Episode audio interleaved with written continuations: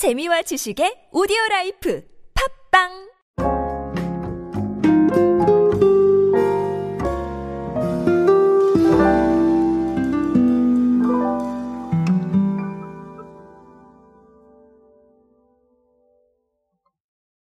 우리에게 있어서 재미라는 가치는 정말 중요해지고 있는 것 같습니다. 재미있는 거 보면 기분 좋고 재미없는 거 보면 기분이 좋지 않습니다. 저도 마찬가지고요.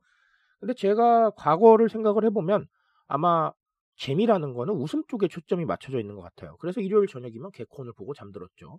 월요일 학교 어떻게 가나라는 생각을 하면서 자, 뭐 생각은 조금 다르지만 뭐 그러셨을 거라고 생각을 합니다. 내일 학교 어떻게 가지? 아, 내일 출근해야 되네 이런 생각을 하면서 개콘을 보고 웃으셨을 거라 생각을 하는데 어, 이제 이 재미라는 부분이 상당히 많이 분화가 되고 있습니다. 뭐 호기심에 대한 걸 수도 있고 정보에 대한 걸 수도 있습니다. 아니면 생경함에 대한 걸 수도 있고 제가 늘 말씀드리죠. 어, 어쨌든 이런 재미에 대한 가치를 또 보여주는 사례가 하나 있어서 제가 한번 소개를 드리고 오늘 이 부분에 대한 이야기를 하려고 합니다. 오늘은 재미라는 단어를 한번 함께 논해 보시죠.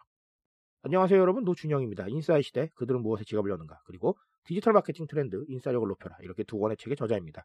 여러분들과 함께 소비 트렌드 그리고 대중문화 트렌드들 디지털 마케팅에 도움되는 관점에서 여러 가지 이야기 함께하고 있습니다. 강연 및 마케팅 컨설팅 문의는 언제든 하단에 있는 이메일로 부탁드립니다.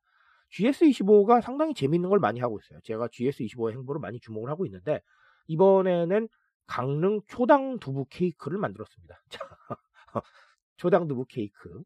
어, 강릉 초당 두부가 가진 특유의 고소한 맛을 극대화할 수 있는 부재료와 최적의 배합 비율을 찾기 위해서 일반 상품 대비 2배 이상의 개발 기간을 활용했다. 그래서 총 한 8개월 정도의 개발 기간이 소요됐다고 합니다. 아, 대단합니다. 그렇죠? 그래서 특징은 일반 케이크와 달리 진하게 느껴지는 고소한 맛이 가장 큰 특징이다. 그리고 요거트 등 부재료에서 느껴지는 달콤함과 상큼함이 두부의 고소함과 조화를 이뤄 다채로운 풍미가 느껴진다. 라는 게 GS25의 소개입니다. 그리고 패키지 디자인도 상당히 재밌어요.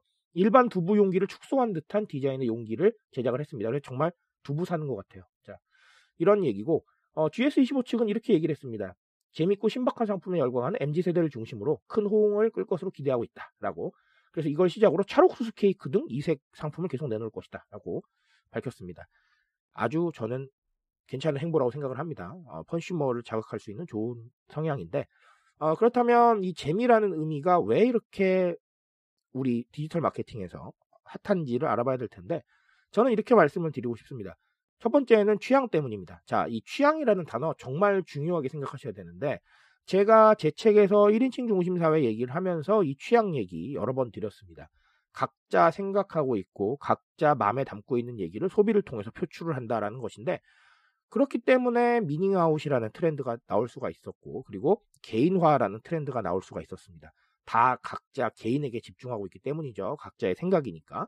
그런데 이게 컨슈머랑 무슨 관련이 있냐면 이렇게 생각을 하시면 됩니다. 각자 성향과 생각이 다 다르기 때문에 지배적인 한 가지 방법에 모두를 반응시키는 게 불가능하다는 거예요.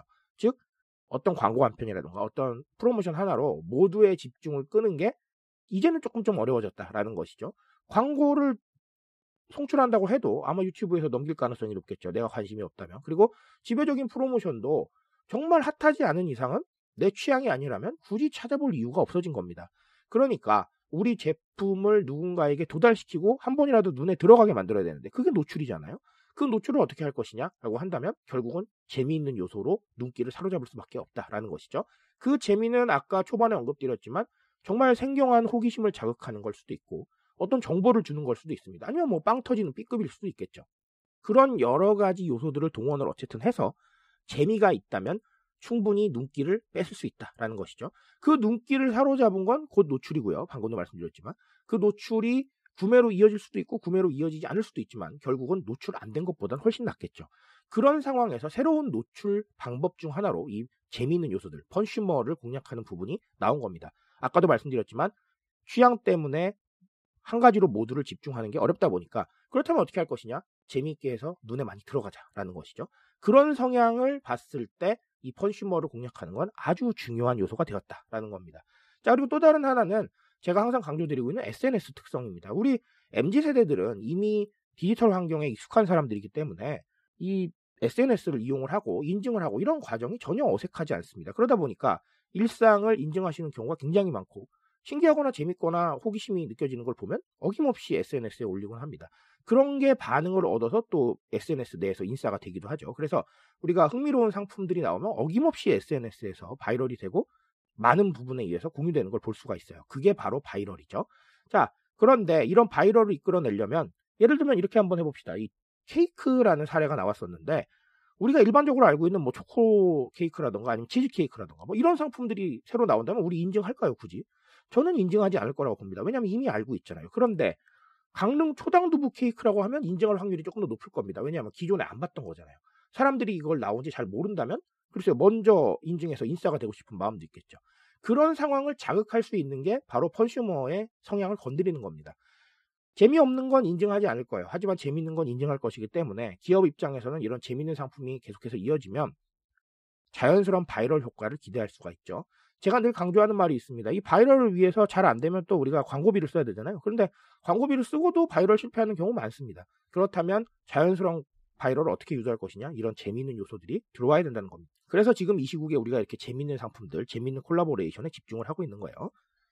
자, 그래서 우리는 이런 부분들을 잘 살릴 수 있게 제품을 기획할 때도 여러 가지 생각을 해야 될 것이고 SNS 상에서 우리 제품의 흥미로운 부분을 어떻게 알릴 것인가도 고민을 해야 될 겁니다. 제품의 우수성을 알리는 것도 물론 중요하겠지만 제품의 흥미로운 부분들을 알리는 게 바이럴에는 더 큰 도움이 될 수 있다라는 거 꼭 기억하셨으면 좋겠습니다. 오늘은 컨슈머 성향 그렇게 정리해 보시기 바랍니다. 트렌드에 대한 이야기는 제가 책임집니다. 그 책임감 위해서 정말 열심히 뛰고 있습니다. 유튜브도 하고 있고 책도 계속 내고 있으니까요. 이 오디오 클립도 한번 집중해 주시면 여러분들께 큰 도움이 되리라고 생각합니다. 그 도움 위해서 저는 더 열심히 뛰겠습니다. 오늘도 인싸 되세요, 여러분. 감사합니다.